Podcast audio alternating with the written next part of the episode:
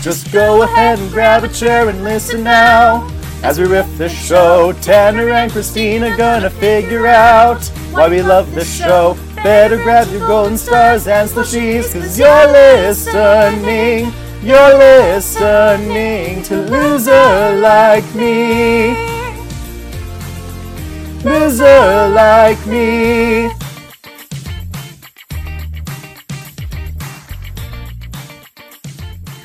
Hello, and welcome to Loser Like Me, a Glee recap podcast. My name is Christina. And I'm Tanner. And I'm Lady Fabulous. Oh God. Uh, okay, we're getting into that part now.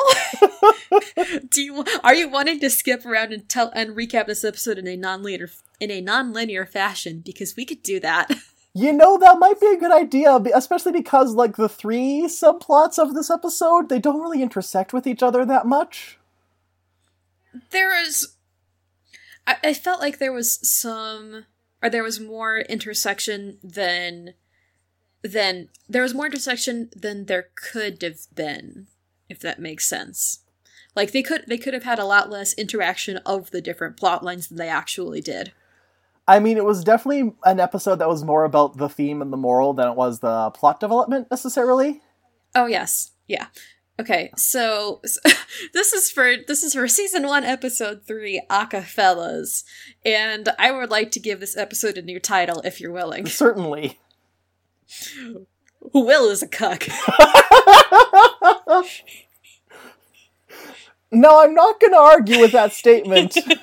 However, things that I had to Google today because I didn't remember the exact meaning and I wanted to make real sure before I said that on a podcast. I would argue that he becomes a cuck later in the series, but he isn't one yet.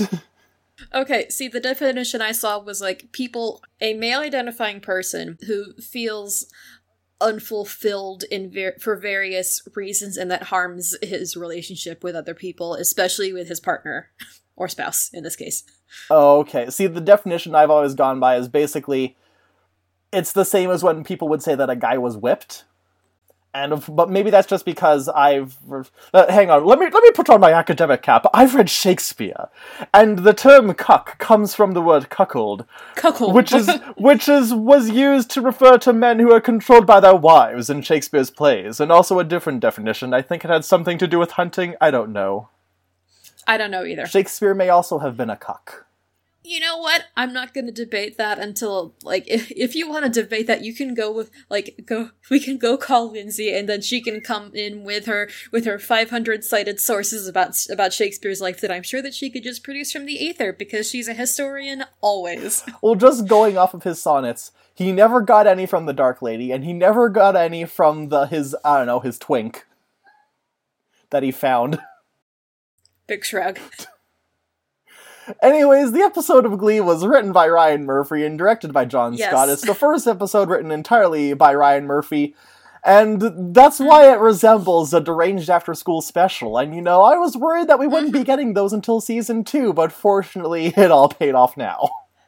Yeah. Was, was that what you were referring to by saying that Glee gets crazy real quick? Or Glee gets weird real quick? I said it got dumb. This episode, I've. Oh, okay ever since I started thinking about Glee critically, I knew that Acafellas was the first episode that was dumb, and then I actually rewatched it and I was like, ooh yeah, well, this real dumb. yeah. Yeah. So should we just jump right into it? Let's just jump right into it. Okay. Um we start off with Will and Terry having dinner with Will's parents at their hosting Terry made hamburger casserole. Watch out for bones. bone burgers. and I'm just like, was she making this hamburger casserole with actual beef that was not already ground up? Like, that's literally the only reason I can think of aside from, oh, she's just that bad of a cook. I, w- I would like to think that it's like she saw something else and thought it was bones, like, or it's just like raw pasta. I I don't know. Maybe she added bones for flavor. I don't know.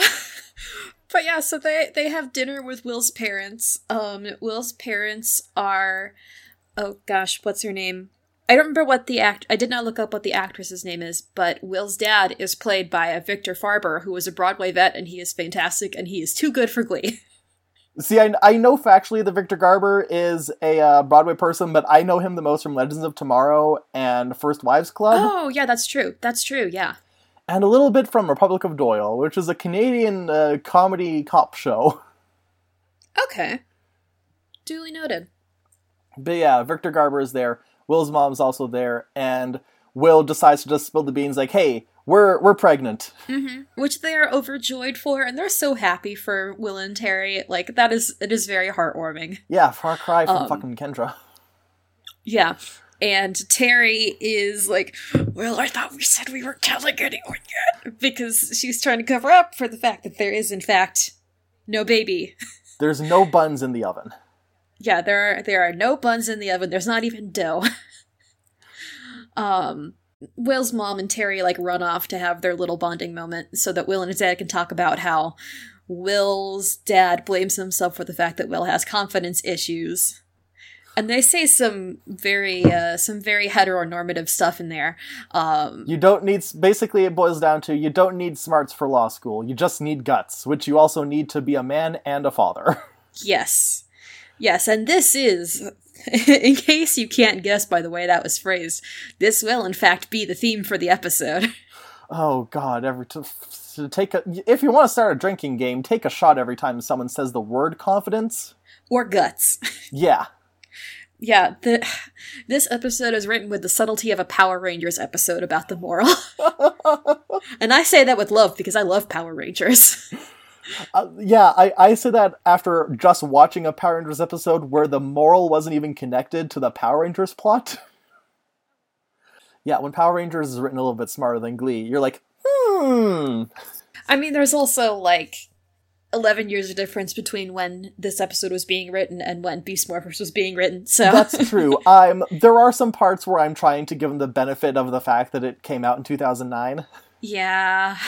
Like you you didn't know like you should have known, but also these weren't the common sense that we know them to be today. hmm But hey, you know what? I and I will say it does take guts to be a father and a man, but also Shots. takes guts to be basically Shots. any I- We're saying we're saying take like take a drink every time someone says like shot. Everyone's every time that someone says guts or confidence, and so that's that's four drinks right there. Have fun, That's y'all. But like I, um what I'm trying to say is that it like you those aspects are also important for other walks of life, not not just Yes. fatherhood and manhood. And Yes. and speaking of manhood, I'm really glad that at no point did anyone say balls or even worse, cojones. I mean, Victor Garber did say balls. Uh, maybe I blocked that out. he, he did, and I think maybe he says it at the end. maybe Um, Oh, the, the see, there's a lot of stuff that I feel like I drifted past because I was busy writing notes about other stuff, like yeah. the fact that we cut to Glee Club rehearsal and the choreography immediately reminded me of Sweatin' to the Oldies. Oh, fun fact. So when like literally the first song that came on today when I got in my car was Freak Out. Oh no, they freak, know says Chic. Freak out they're they're listening to us. says she. Yeah, it was it was real weird. I had I I about had an out of body moment in my car. um but yeah, so they go to Glee Club. Quinn and Santana are not impressed. And then Rachel tells Will that his choreography sucks. And it turns out that she got bullied into it by Quinn and Santana. I wouldn't say it's bullying. It's definitely more peer pressure at this point. Yeah, it's like it's peer pressure and psychological manipulation. It's like, listen, we're hot. You're now hot through the transitive property, and therefore you should do what we say. Mm-hmm. Yeah, and so they convince Rachel that the Glee Club needs to recruit Dakota Stanley. Dakota Stanley, let me sum up Dakota Stanley's character in a single sentence. Dakota Stanley is your basic Napoleon stereotype, but he Oh. do dancing. Oh no, here, see, I can summarize it even further. Uh, Dakota Stanley, because that's how I'm going to be saying it every time because they make such a big deal out of him. Um, Dakota Stanley is from 4chan. Oh no, yeah, yeah, okay, yeah. Yeah, uh, he he is reputed in the show as the best choir, the best choreographer for show choirs in the Midwest. I'm surprised that Rachel did not already know his name, but they convince Rachel that the Glee Club needs Dakota Stanley to win. And at this point, I have a note about how, like, how much research did Quinn and Santana do when they were developing their plan of attack against the Glee Club? That's an interesting question. Because it's like, it, uh, we can go ahead and spoil it now. Like they're they're deliberate. They're trying to break down Glee Club from the inside, and they're trying to like make Will feel bad about himself, so he quits Glee Club, and then individually demoralize the members. But I'm like, you didn't have to go and like specifically look up information on show choir choreographers in the Midwest, Quinn and Santana. I'm I'm pretty sure that it's Sue who looked up the information and then just told Quinn and Santana to do the thing. Okay. Um, but yeah, like that's basically the plan of the attack is just to make them feel so terrible they don't want to sing and dance anymore. Another part of that is basically Quinn nagging Mr. Schue about not doing any performances after high school. Yeah, she's like, "Hey, did you know that you're not successful?" And then he gets so upset the teenagers made made fun of him that he has to go and complain to Emma about it. and she flat out tells him that he doesn't have guts as she cleans flowers with a Q-tip. Or maybe she's pollinating them. I don't know. Possibly. Um, she also says that they say it takes more certainty than talent to be a star. I mean, look at John Stamos. Remember Yeah. this. Yes, rem- remember this for two seasons from now, or whatever. She also says there's nothing sexier than confidence in a man, so that the audience knows that even though they're not seeing each other, they're still emo- having an emotional connection. Yes. I also would like to take the opportunity to men- to to mention that Will does make a point to ask Emma if she's okay with him doing all of this emotional dumping on her. And I'm like, okay, I'll give Will Schuester one point back in his corner. that he does ask if it's okay to just word vomit about how much these teeners these teenagers are bullying him. um, then we then after that we have another scene with Will where he's joined by other uh, staff member guys, faculty guys, and Sandy. Sandy's still here. he's still here. I don't know why he's still here. One of my notes says that San- Sandy and MySpace continue to be things that exist on Glee. Yes, that is very true. Um, was he so he's back at William McKinley High School. Was he subbing for the woodshop teacher? No, I think he was just there for the uh, birthday or the welcome back party Okay, okay. because he's he's allowed in schools, just not within fifty feet of children. So I don't know how they managed to do that. D- it mu- it must be an inner sanctum of the school that is the the teacher's lounge is an inner sanctum of the school that is at least 50 feet from any classrooms or lockers I have to assume. I'm sure there are many teachers that wish that. Yes. Anyways, the woodshop teacher Henri, he has a, a cough syrup problem. Yeah, he, yeah, he has an addiction that is bad enough that he cut off his fucking thumbs on a woodshop machine and because he was so high from drinking cough syrup. That will come back. Also, he's played by John Lloyd Young, who won a Tony for playing Frankie Valli in Jersey Boys and Oh, worked okay. under the Obama administration in their like performing arts like division or whatever. Oh, Deb, I didn't know that. Li- liaison to the performing arts or something. Good for him. And he shows up in one episode of Glee to play a guy who accidentally cut his thumbs off. Yeah. So they're having like a welcome back party for Henri. And Terry's coworker, Howard, whose last name is Bamboo, Mr. Ryan. Not Um, Mr. Ryan, Ryan Murphy. Mr. Ryan Murphy, I'm gonna ugh, throw you off a bridge. Yeah, same. Um, And Ken's there too. Howard delivers a cake from Terry that says two thumbs up with a pair of like molded cake hands on it for Henri's welcome back party. And I really hope she didn't know that he I, I think she had to have known that he was coming back from an injury of losing his thumbs. Oh, she definitely knew. I think Terry's just like that. yeah, I think she's just like that. Also, those are Um, some really nasty thumbs. Yeah. Yeah. So there there's some just there's some really awkward moments with this poor poor shop teacher trying to deal with his with his new state of living. Um Will misses hanging out with the guys and everyone's lives suck. Will says he doesn't know how to dance and Henri points out that he doesn't have thumbs anymore. and I have just listed here some people have real problems, Will. But but fortunately, they all come together to sing for "He's a Jolly Good Fellow" to Henri. Yes. And then, of course, because Will Schuester is a menace and must be stopped, he immediately realizes, oh, hey, we should all be in a musical group together. And then he turns, he like, he he does his his head does like a straight pivot to face the camera. He's speaking And- to you directly. Yes, he speaks to you directly and he says, "This is how we do it." Straight into the camera. It is terrifying. and and and then they they form an all male a cappella hip hop group. Yes. And it's it's it's Henri, Howard, Ken, and Will. They voted Sandy out because at least one of them had the brain cell for this episode. And they name the group Acafellas. Yes, which actually turns out is an extremely common name for male a cappella groups across at least North America, I'm assuming probably worldwide. Or at least in English speaking areas. Um, I, I definitely quoted Glee, Glee Wiki off here somewhere. There are Acafellas in Daytona Beach, Ottawa, Loyola University, Muhlenberg College, Embry-Riddle Aeronautical University, Alfred University, and many more. Most of these groups predate Glee by at least five years. Yeah. Yeah. So they have a they have like a practice montage as they sing This is how we do it.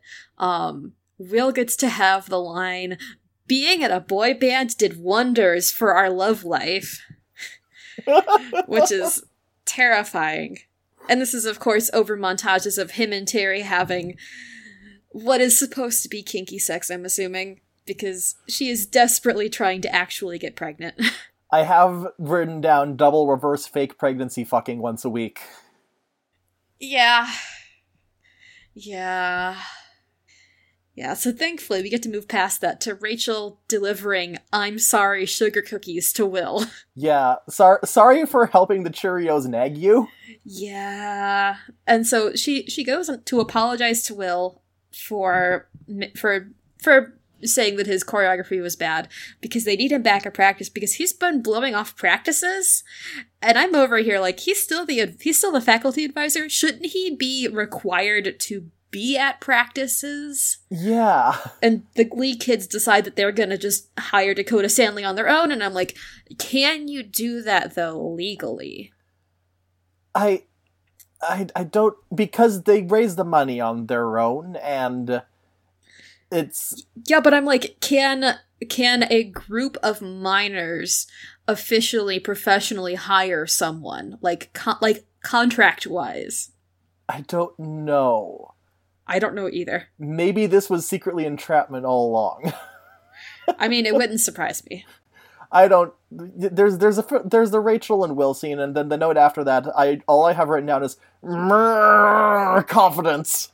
Yeah, yeah, because Rachel and Fi- Finn is upset that they're gonna hire Dakota Stanley, and he and Rachel like do a walk and talk about how she's like Rachel is pinning her entire self worth on the success of the Glee Club, which is not healthy.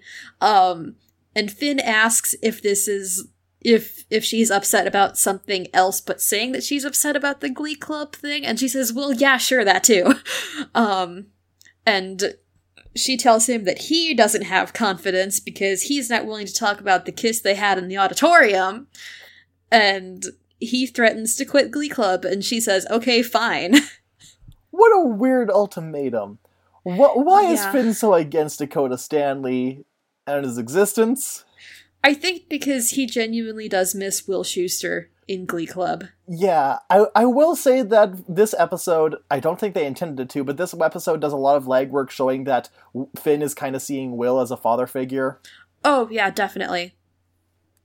yeah, Um, which which is really heartwarming. Yeah. Um, but yeah, and then we get the scene where Sue's plan is breaking the Glee clovers because she needs the budget restored. She wants a fog machine. Yeah. Phase two of this plan is Quinn and Santana convincing Mercedes that she should pursue Kurt romantically because Mhm. they're friends and they bond over the fact that they can't, don't get to make out in the hall like Puck and Santana do, or two random extras who I don't. they cut to Puck and Santana making out, and then they cut to a different football and Cheerio couple, and I'm like, Mm-hmm. who are you people? They're they're they're the characters on Glee that are actually happy in their lives. We don't talk about them. Yeah, clearly they hadn't cast the rest of the football team yet. Yeah. This is the point which I have in my notes. Mercedes is lonely, sad face, and the next line, oh shit, this is Bust Your Windows. um but before we get to that wonderful scene, oh, I have I have a set I have a set dressing note. oh boy, Um which is some fun notes about the inside of Kurt's locker. oh yes, give it to me. because I I wasn't aware like when I was in high school, people didn't really decorate the insides of their lockers that much, which is why I'm taking particular note of it in this show. Um, the inside of Kurt's locker includes uh includes a picture of a vase with hands on it that may be a piece of album art. I couldn't quite tell and didn't feel like trying to do a reverse image search. Okay, Um, it includes what looks like some kind of a comic that I feel like is advertising shaving cream. Because I feel like I've seen it before. It was like that weird thing along like the left side of the inside of his locker. okay, Um, there's uh there's some kind of a photo of there's a photo of someone in makeup that is very dramatic and scary. Um, and then there is a vision collage of men with all of their faces obscured in some way, which is interesting psychologically. And around it are plastered the words angel, fashion, and hot. and I'm just like, Mercedes, it's literally there on the inside of his locker. Honey, if you're trying to hide, maybe don't put that on the inside of your locker, which people probably break into at this school. yeah. Before we get to deal with that, we have to uh, struggle through "Poison" by the Acafellas by Bell Biv DeVoe. yeah, yeah. See, like their their cover of Poison is it's okay. They're they're they're performing at a sports bar, and like you know what, like that is their performance was sports bar quality material. And here's the thing. Speaking of Victor Garber, star of stage and screen on Legends of Tomorrow, a few weeks ago they also had an episode where one of the characters sings a jazz version of Poison, Really? and this pales in comparison to that. Oh, of course. That that version of the song was playing in my head all day today. Um, Yeah. I'm pretty sure as some kind of like self defense that my body used so that I wasn't thinking of the Glee version of it. Mm-hmm.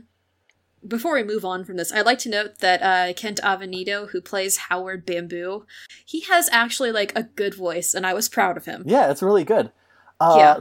I would like to note that the Tony Award winning John Lloyd Young, who playing Henri, this is the only time he ever sings in his one appearance on the show, and this is the last time we see him. Mm-hmm. Bye! Well, no, no, he he appears in some crowd shots at the end. I I saw him at the end, so he does appear uh, over the rest of the episode. Okay. He just doesn't have necessarily speaking roles. Also, somehow they had time to record like a full CD because Victor Yes. Garber, Papa Garber Schuester, is has sold out all 17 copies. Yeah, and Figgins is like, I need you to perform at a PTA meeting to distract from the fact that we've been serving the kids prison food, which is relevant to today's society.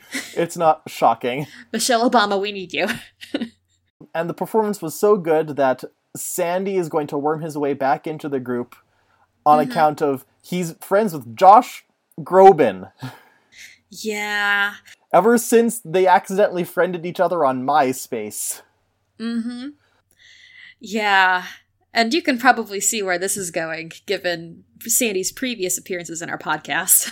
Oh, Uh, Sandy, you you per- you continue to exist, and you're inflicted on us by Ryan Murphy, who thinks you're hilarious. Yeah. He he does mention that Josh Groban might be looking for an opening act for his concerts, and my note here is, well, it would pay better than McKinley High School teachers pay. This is true. yes, and on the wall behind them there's a poster that says what to know about staff infections. Uh, Sandy is here, and he has infected the staff. Hey. Hey. So the next scene is Kurt driving a group of the Glee Clubbers to vocal vocal adrenaline high school. What are they? Carmel. Yeah, yeah. Um, and it's every everyone except for Finn and Artie are there. I'm assuming because Finn is too tall to fit inside Kurt's SUV, and Artie would not have fit in the car with eight Glee Clubbers and also his wheelchair. Yeah, not an accessible ride. Everyone thinks it's a really cool ride, and Kurt Mm-hmm. says that it was gifted to him by his dad after he promised not to wear uh, form-fitting sweaters that end at the knee. Yeah. Cut to Kurt wearing exactly that. Well, no. In in his defense, it stopped at the top of his thighs. Oh well then. Yes.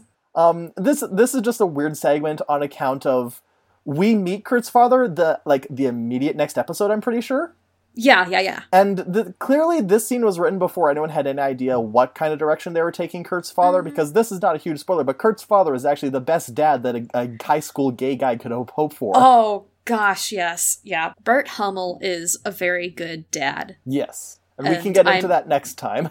Yes, I'm excited for that. So uh, we'll just say that anything about Kurt's dad being mentioned in this episode wasn't for for canon's sake. Yeah. So they go to this school, and as they're walking up, like Mercedes and Kurt like link arms, and everyone has a face journey as they watch this happening. like the the unholy trinity is like, yes, good, our plan is working, and I'm steepled by fingers. And poor Rachel and Tina are in the background, just like, oh no, oh no. um, but then they come up to the entrance where um where one of the vocal adrenaline performers is throwing up in a trash can um and they say that dakota stanley doesn't let anyone leave practice even if you have heat exhaustion or crohn's disease Crohn's disease. Okay. yeah I mean, that's that's one of those polls that is funny just because it's ludicrous. yeah yeah see like i feel like the only other thing they could have said would have been heat exhaustion or lupus um it's not lupus, yeah it's never lupus unless it is except for that Oh. one time. except for that one time. Um, that's a house joke, which I never have even seen. That's the only house joke I know, except for the Okay. time where he referenced Arceus from Pokemon. huh. Okay. Did not know that. Um, but Hey, who do you think is Doctor House's favorite Pokemon? Uh, Arceus. Okay, I don't know. because he has a god complex. I don't know. I've never watched the show. Oh, okay. Okay. Me either. Probably never will. So that tangent went nowhere. Remember Um, Mercy by Duffy? Oh no. Fun fact before we leave the outside of this of this performing area.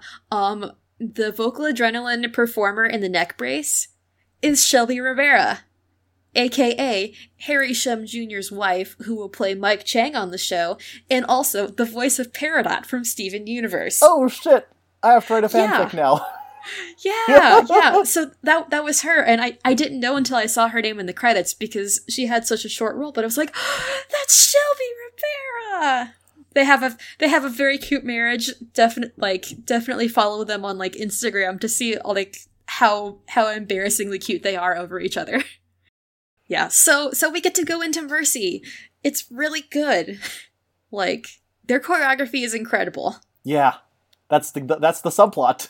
And Dakota Stanley just yells at them, "Get off my stage!" Yeah. Yeah, and they the Glee Club tries to hire him, but he charges $8,000 per number and $10,000 for an extra charge if they place in the top 3 at a competition. And they're just like we don't even know how much eight like how much is $800. We don't know.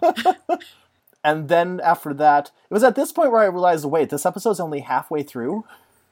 Yeah. What else happened in this episode? Yeah, th- this was the point at which I realized that I needed to start taking fewer notes. yeah, I like I took very light notes for this episode. We it covers broad strokes. Henri lacks confidence, and so he relapsed into the the cough syrup. Yes, and Howard Howard is out because he lacks confidence, and he just goes back to doing inventory at sheets and things. Basically, uh, Will and Ken declare that oh no, the Acafellas is over. The, the only good thing in our lives is over. At which point Emma comes in to remind them, like, hey, you know what? Like, sometimes you just have to keep trying and maybe bring in new people. I'm I'm just irked at Will, who was willing to die on his sword for the Glee Club, and now he's acting like Acafellas is the only thing that matters.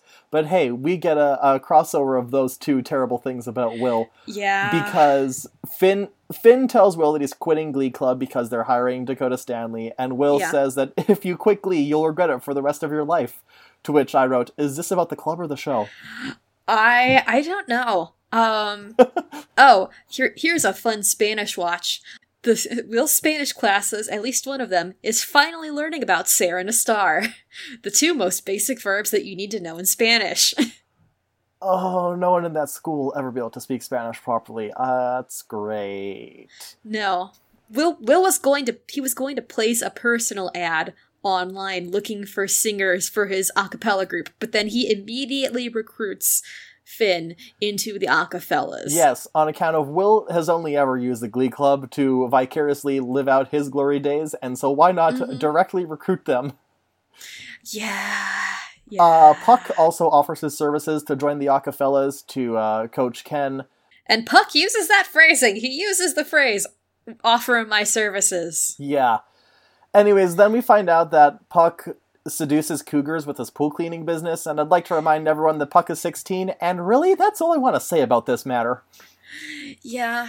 And also, there's absolutely no universe where the character of Puck, as portrayed in the show Glee, be even believably seen as a high schooler. Yeah. Yeah. Although we also get a scene like the reason why he needs the action is because Santana dumped him over his credit score. And can you even have a credit score if you're young, if you are 16 or younger? I don't know, but I did like the gag. yeah, I like it too. Santana needs fi- fiscal uh, uh, stability Yeah. in a man, in a her 16 year old man. Yes.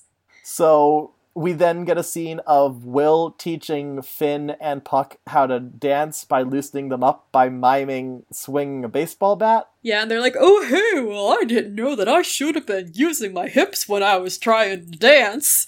And this was after Finn, like, stepped. He stepped on the wrong foot and then rocketed into the chairs that were set up in the Glee classroom. Yeah. Like that had to have been that had to have been a deliberate move on Cory Monteith's part because it was. I realize that Finn is clumsy, but that is that was pushing it. Finn has the dopiest smile and declares, That baseball thing sure was good, Mr. Schue! hmm Which which makes Will happy. It's also the worst line reading in the show so far. Yeah. Yeah. And then like I'd like to take a note that looking back looking back the instrumental sentimental theme came back and it was playing as Finn was telling Will, You're doing a good job and then it continues into the next scene. Which is a little bit rough and I'm curious what you think about it. It's okay. So on the one, so okay. Well, here's the scene. Tina and Rachel manifest outside of Mercedes' locker and say they're having a gayvention. That's a gay intervention. Mm-hmm. Uh, on account of Kurt is Lady Fabulous, and he wore a corset to second period. How do you spell corset? I don't know. C O R S E T. if you say so. Mercedes basically says that she's pretty sure that Kurt and her can be a thing, and Yeah. even if Kurt is gay, she's willing to settle for him because look at them. They're at the bottom of the school hierarchy. No one likes them, they're losers. She, she basically says, Y'all should get a gay boyfriend too, because at least he'll love and respect you the way you want to be loved and respected. And can I, I- just say, I I I have a couple of notes. Would you like to go first? are your notes positive or negative? Um my notes are maybe a little bit more positive. Because mine are positive too, because I just wanted to say that if you rearrange some genders and orientations, I can extremely relate to what Mercedes is saying. Because dang, Yeah. when you're a gay guy in a high school with no other gay guys, and you're you will if you can get a hold of relationship with a nice straight guy, and you'll sit there and like, well, we're just bros, we're quote unquote bros, and nothing will ever come from this. Yeah. But man, just the proximity sure is nice for my emotional well being. It's not, but you think it is. Yeah, it's the the whole thing about this is like that I totally like I I've been where Mercedes has been. I didn't have any dates when I was in high school. And she says like, "Well, what if I can't?" And I was like, I just have like sad face next to that in my notes. And then she says like, like what if I can't get a boyfriend in high school? My note here is like, that's what the real world is for, Mercedes. It's called you graduate high school and everyone becomes actual people with fully formed personalities. Still, if you if you're able to date in high school, at least you can get like the weird stuff out of the way early. I suppose. I wish I had more opportunities to date in high school. Yeah, same. Um but then Mercedes says, Kurt is sweet to me and he likes who I am and I like how I feel when I'm with him. And I'm like, if you leave out the romance, like that is a that sounds like a like a nice affirmative relationship and friendship that is that would be that will be good for them to have, like having that do that dual emotional support. Like I think that once they get to that point, that will be good for them. Yeah, like and also I think it's important that she's she's not completely deluding herself that there's something that can happen. There's a part of her that knows that th- it's this is going to be an entirely platonic relationship, but Yeah. it just goes to show what kind of state of mind she's in, and kind of shows how how bad all these kids are doing, and therefore how important their friendships with each other are and are going to become. Yeah. I have another fun set dressing note before before we leave this scene. Um, Mercedes's locker. On the inside, it is decorated with a couple strings of Mardi Gras beads that have like pins attached to them, Okay. like those one inch metal pins. And they are on a metal like hook magnet that also might have some earrings like strung up on it. She has a collage of shoes Okay. and she has some kind of a silky scarf or jacket hanging and hold up i see the bug this has been Bug Watch. I didn't get it Ah. i'll wait i'll wait until it lands by my lamp and then i'll try again Okay. but yeah yeah so so fun set dressing there although i don't know what they were trying to do by putting metal pins on a mardi gras bead string. I string feel like they just had a bunch of necklaces. And it's like, ah, we need something shiny. Ciao. Mm-hmm. yeah so this has been set dressing with christina And then we do cut to the next scene, which is a car wash the Glee Club's doing to raise money for Dakota Stanley. whoa whoa whoa yeah Sue is uh, helping put it on uh, with the Cheerios mm-hmm because because her ploy needs Dakota Stanley in order to work. She like she doesn't want them to fail at this part. She needs to fail at the next stage. yeah Um, and And the- so she gets all the Cheerios and their short skirts and their and their thigh high socks. I- I realize this is probably a kink for someone, but I'm like, Absolutely. Why? I'm a little concerned, but also I'm I'm trying to I'm trying to rationalize it by assuming that Sue is definitely the kind of person who would count on some of the girls being held back. And so let's just hope that some of the Cheerios there are as legal as the actresses. yeah, let's let's hope. I'm hanging on by a thread, Glee. Yeah. Emma is there too. And she genuinely praises Sue and says, like, I think that you helping out the Glee Club with this might be the kindest thing that you've ever done. And I don't think that Sue knows how to accept genuine praise because she then immediately has to bring Emma down by deriding her OCD and also the fact that she isn't married. Yeah. and Sue was like, "Oh no, you've broken past my my hard exterior, and now I must insult you to pretend that I did not, in fact, get emotional fulfillment from your compliment." I mean, the way I perceive it is you've broken through my cold, hard exterior to find a colder, harder interior. yeah. As it's time for everyone's favorite part of the episode. Yes. Uh, everyone's everyone's favorite part of the episode, which is Mercedes washing a car in a red fringed leather jacket. It's a really good looking jacket. oh, it is. And she asks Kurt if they can just make it official about uh, him and her dating. And Kurt's like, I love someone else. And he gazes off into the distance at Finn. And then Rachel appears. Yeah. and Mercedes is like, You're in love with Rachel? And Kurt's just like, Yes. yes. For several years now. yeah. And poor, so- poor Kurt. to quote myself when I talked about this episode on a different podcast, Mercedes threw a brick window through his car. Tanner, what? Uh, yeah. So Mercedes is so mad, she throws a brick through his car window. And then she sings Bust Your Windows by Jazmine Yes. Sullivan because he busted up her heart. This is an entirely non diegetic number, which means that it is absolutely not happening within the context of the show itself. It's entirely a dream sequence, and during this entire thing, Kurt is just standing there with like his head on his arm like mourning his car on as he leans on its hood and I have a note here. There is glass there, Kurt. um Listen, it's very emotional. yeah. And also Amber Riley kills this song. Like she has she I mean obviously she is a fantastic singer and she does a very good job with this. Also, I okay, so I had to check. Apparently, the song did really well in the uh, R and B charts, like the the original song, not the cover. I'm sure, although I know the cover did really well too.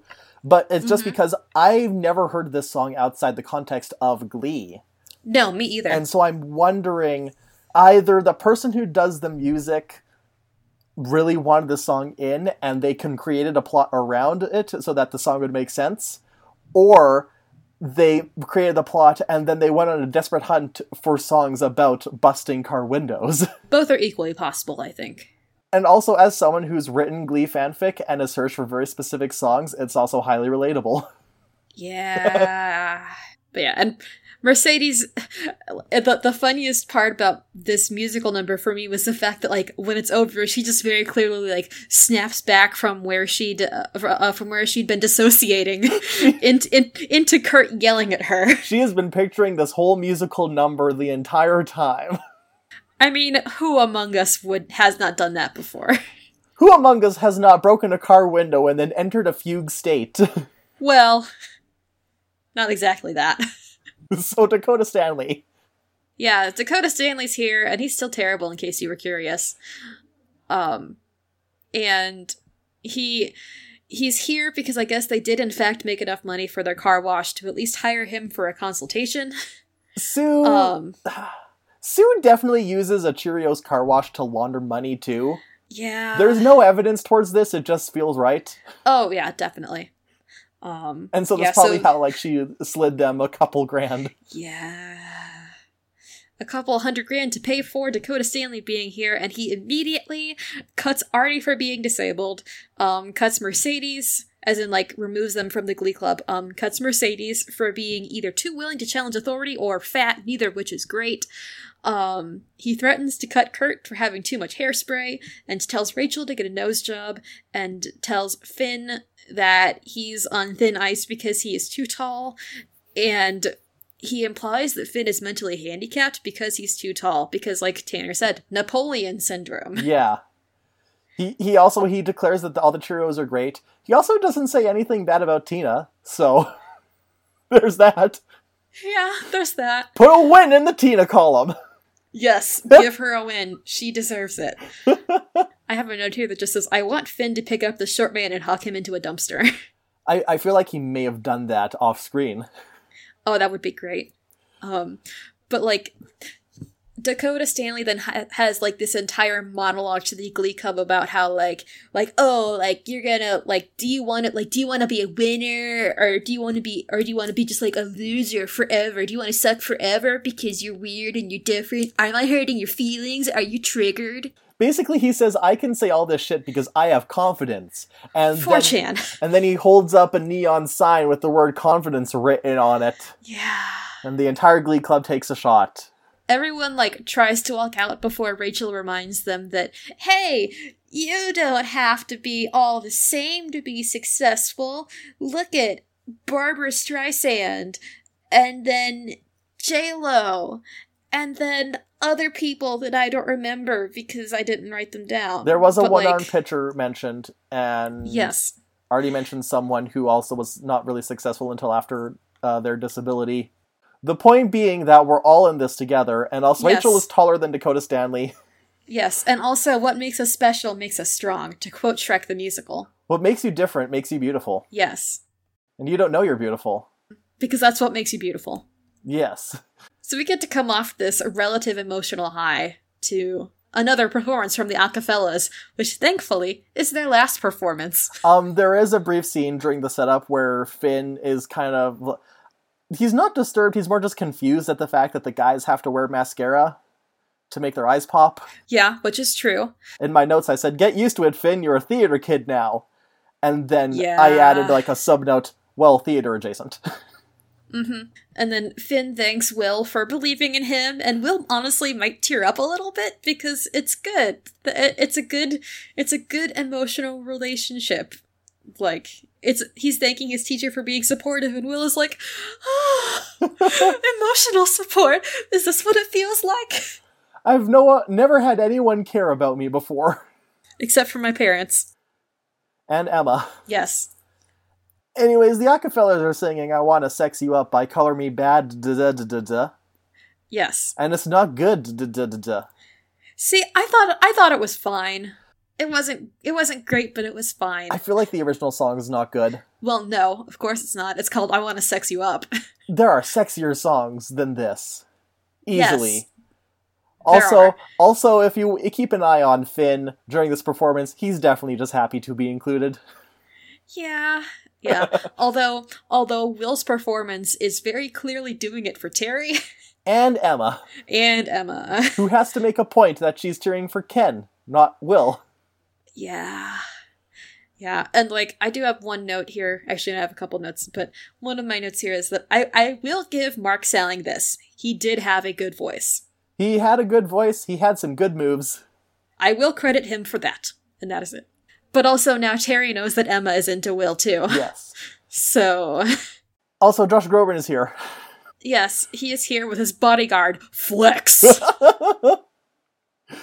and he's specifically here to give Sandy a restraining order. mm-hmm. Stop emailing me. Stop phoning me. I don't know how you got my number. Stop sending me nude photos. Yeah. My, my note here is just how do they not realize that Sandy is always like this? I think they do. Uh, so you see, they lack confidence to, Shot. to tell Sandy to fuck off. Yeah. Um, and then he goes on to tell the group that the rest of them were great. Yeah. And a- as he leaves and Sandy looks crestfallen, Finn just make a face. He makes a face like, you know, like the like the colon vertical line emoji. And I was like, I relate to that. He just literally makes a face like, Finn is Finn has begun buffering because he doesn't know how to deal with this. um. Anyways, outside, uh, Papa Garber Schuester is he tells Will that he's going to night law school. Oh no, wait. For first off, we get to have um Terry actually giving Will a compliment, and he's like, "Yes, please compliment me more." And then she's like, "You were really good." And they go in to have a kiss, but then his dad shows up. Yeah. Um. Also, where's Will's mom? Well, she's being seduced by Josh Groban because she's drunk. Yeah, yeah, I don't feel real great about that. See, Josh Groban should have gone with Sandy. They're they're the same. There's a joke about that in there somewhere. Anyways, my other somewhere. note says that Victor Garber should move to Central City and become a uh, physicist instead, because the Flash. Yeah, yeah. So Will's dad is going back to law school because he mentioned at the beginning, like, oh, I really wanted to be a lawyer, but then I stopped because I wasn't confident enough and I didn't have the guts. But seeing seeing my son do this thing with confidence gave me the confidence to uh to go do law school. And Will's actually going back to teach again full time with all his attention. And then they break into a rousing cover of Confidence from Sound of Music. Oh god, that like that is actually one of my favorite songs. Like I if I ever have to audition for something, I will sing that. Yeah. They don't actually Um, do that, but they should have. You missed the ball, Ryan! yeah. Um so the as they have as he and his dad have this emotional conversation, um looking back comes back again because it's a fun emotional beat. Or not a, not a fun emotional beat, but it's a sincere emotional beat, which I which I did enjoy. And my last note here is that Will had another dose of glory, so he'll be good from seeking personal achievements for another 13 episodes at least. yeah. so after this, Mercedes, it's like the next day at school or whatever, and Mercedes comes up to Kurt and she apologizes for for breaking his car window. Um, and Kurt mentions that his dad took his car away because Kurt owns too many tiaras, which is yikes. Um, it'll get better. This is that like that's another part that we're pretending it didn't happen. yeah. Although Um, Kurt definitely has a tiara collection. Yes, he does. He deserves it. Um, but yeah, so then Mercedes wishes uh, him and Rachel happiness and very many loud babies. and then she like goes to leave, and Kurt, uh, in a in what is a very emotional and heartwarming scene, Kurt comes out to Mercedes, and like Chris Colfer and Amber Riley do a really great job with like acting out the scene, and apparently like they both really enjoyed it and how it was, you know, executed because this was extremely important and also like really early in the series for someone to come out at the time. Yeah. And it's really heartwarming and she like supports him and stuff. And I wish the scene had included a hug, but it didn't. And I just I like that he actually got a coming out scene and it was Yeah. treated with like the emotional way it deserved instead of just everyone assuming he was gay from the start and they, we just leave it at that. Mm-hmm. I feel like it's kind of it's kind of an open secret. Like everyone knows, but they're not going to necessarily say anything about it until Kurt tells them. Yeah. Well, the decent people will do that. Yeah. yeah. So It's a very good scene. Anyways, let's flip to the other side of things. Let's talk about the stench of failure. yes, It's found in the armpit. yeah, Sue So- is berating Quinn and Santana for f- the scheme failing because not only is the club stronger than ever, but Will's like boy band has fallen through and he's now back teaching with more confidence than ever. Shot. Mhm. Um, and they don't say it, but also we let's acknowledge the fact that they now have an extra eight thousand dollars that they can put towards things. that's well. I, I don't know how much of that would have maybe gone towards even getting the initial consultation to hire Dakota Stanley to hire Dakota Stanley on. Nevada Stanley. Yes. Um, I would like to think that because they're all minors, Mm-hmm. they're able to hang on to it. Yeah. Let let's go with it. Let's go with that. Anyways, Sue revokes Quinn and Santana's tanning privileges, and Santana breaks into sobs and runs away. Yeah. Yeah, which is like, uh, well, that's not super comfy, but whatever. Oh, I thought it was funny. Uh, oh, it, it is funny. I'm just like, I don't like the idea of uh of someone who is not necess- of someone who is not white being that emotionally attached to fake tanning. I think it's more about the privilege Oh, okay. of okay. them being able to tan. okay. Well, good news. There's a sun for that. Yeah, like I, I definitely see Santana. uh, Okay, I'm sorry, viewers, if you if this is the only way you're getting Glee, I mean it's probably the safest way, but also you don't know Santana yet. Let me tell you, Santana's the kind of character who she doesn't need to go to a tanning salon, but she would definitely flex on people with the fact that she's able to. Okay, okay, gotcha. Yeah, that makes more sense. Yeah. So at Quinn gets like the last word, and it's like Quinn gets some sick burns in this episode because her parting shot to Sue is I have it written down here. Um, Quinn thanks Sue for teaching her a valuable life lesson. When you believe in yourself, you don't have to bring other people le- like you don't have to bring other people down.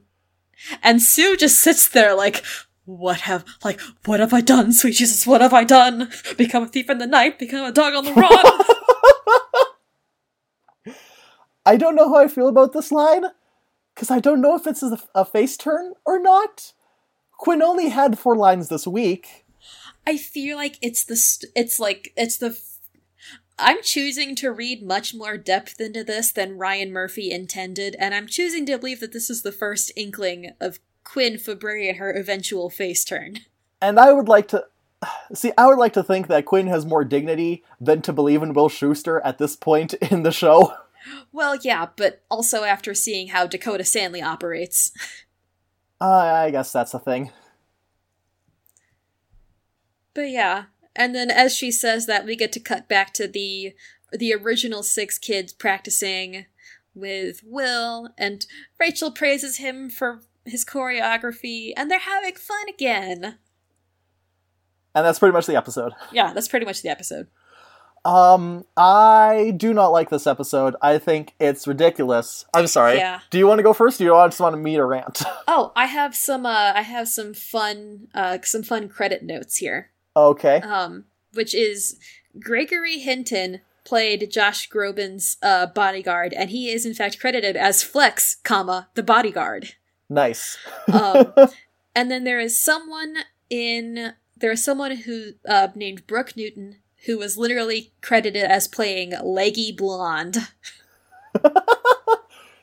She's And probably one of the dancing Cheerios. Probably, yeah. And also, this is where I noted um, that Shelby Rabara was credit was actually in the episode, and that made me happy. So, I do not like this episode. I think it is dumb. I think the fact that Will, the whole Acafellas plot, is so dumb because Yeah. Will immediately abandon. He just straight up abandons the Glee Club that he's put so much emotional depth that I was complaining about him being too emotionally invested in it for the time being in the first two episodes, and Yeah. I now I'm flipping. I'm saying he's not emotionally invested in it enough, just because Yeah. he's he finally learned his lesson, but. anguish. Tanner has devolved into Angrish. It's so and and the continued existence of Sandy Ryerson is a sin, and the fact that Howard's last name is Bamboo, and this is the only time he gets to sing. Okay, no, he sings one more song, but like this is the best Oh, time he gets to sing. And you burned your Tony winner. I wonder what kind of favors he had to call in to get him on there. I I don't know, and I'm curious. So, am I correct then in assuming that your slushy is Will Schuester? Well, specifically, my slushy is the Acafellas plot. okay. Um. Then, do you want me to do my uh my slushy, or would you like to do your gold star? Let's do your slushy first. Okay, um I I can't decide whether my whether my slushy moment should be um should be like like you said the absolute like lack of dedication that Will Schuester has to his kids instead choosing to place his energy into whatever will get him the most recognition because he doesn't receive any of that from his wife Yeah, um, or I don't know if I should put that to the that to the at least two women who had sex with Puck, even though he was very definitely an underage student. which one makes you cringe more? Definitely, definitely the uh, definitely the underage sex thing. yeah. Yeah, so so that'll be my slushy. That's what I'm giving a slushy to. All right. What about your best moment, though? See, I can't decide from if my best is going to be Mercedes and Kurt having an emotionally heartfelt conversation, or if it's going to be the fact that Emma was able to so completely disarm Sue Sylvester by giving her a genuine compliment. And and and a genuine intended compliment that that Emma actually like meant that she was sincere about. I'll tell you, my best moment was Mercedes and Kurt's whole subplot. Okay, then my moment is going to be Emma complimenting Sue. All right. And I don't know about you, but I don't think this episode deserves any gold star songs. Unless it's Bust Your Window. It's absolutely Buster Windows. Okay, okay, cool. I think I think we've been the same on all of the songs so far for the for the show. Oh yeah, I'm I'm really excited for like after episode 5, which is when we might get to like having more differences in which songs are our favorites. Yeah, that'll be interesting. Oh yeah. Um, but I think that wraps things up. So Yeah. So, Loser Like Me is a part of the Corner Podcast Network. We can be heard on your podcasting platform of choice, and if we aren't there, let us know and we'll work on getting in there. We can be found at Loser Like Me Pod on Twitter and through loserlikemepod at gmail.com. I think that's everything we covered for this episode. And, that's, what, you missed on Glee. Just go ahead and grab a chair and listen now. As we riff the show, Tanner and Christina gonna figure out why we love this show. Better grab your golden stars and slushies, cause you're listening. You're listening to Loser Like Me. Loser Like Me. Loser Like Me. I killed the bug. It landed on me, so I killed it. Freaking flies.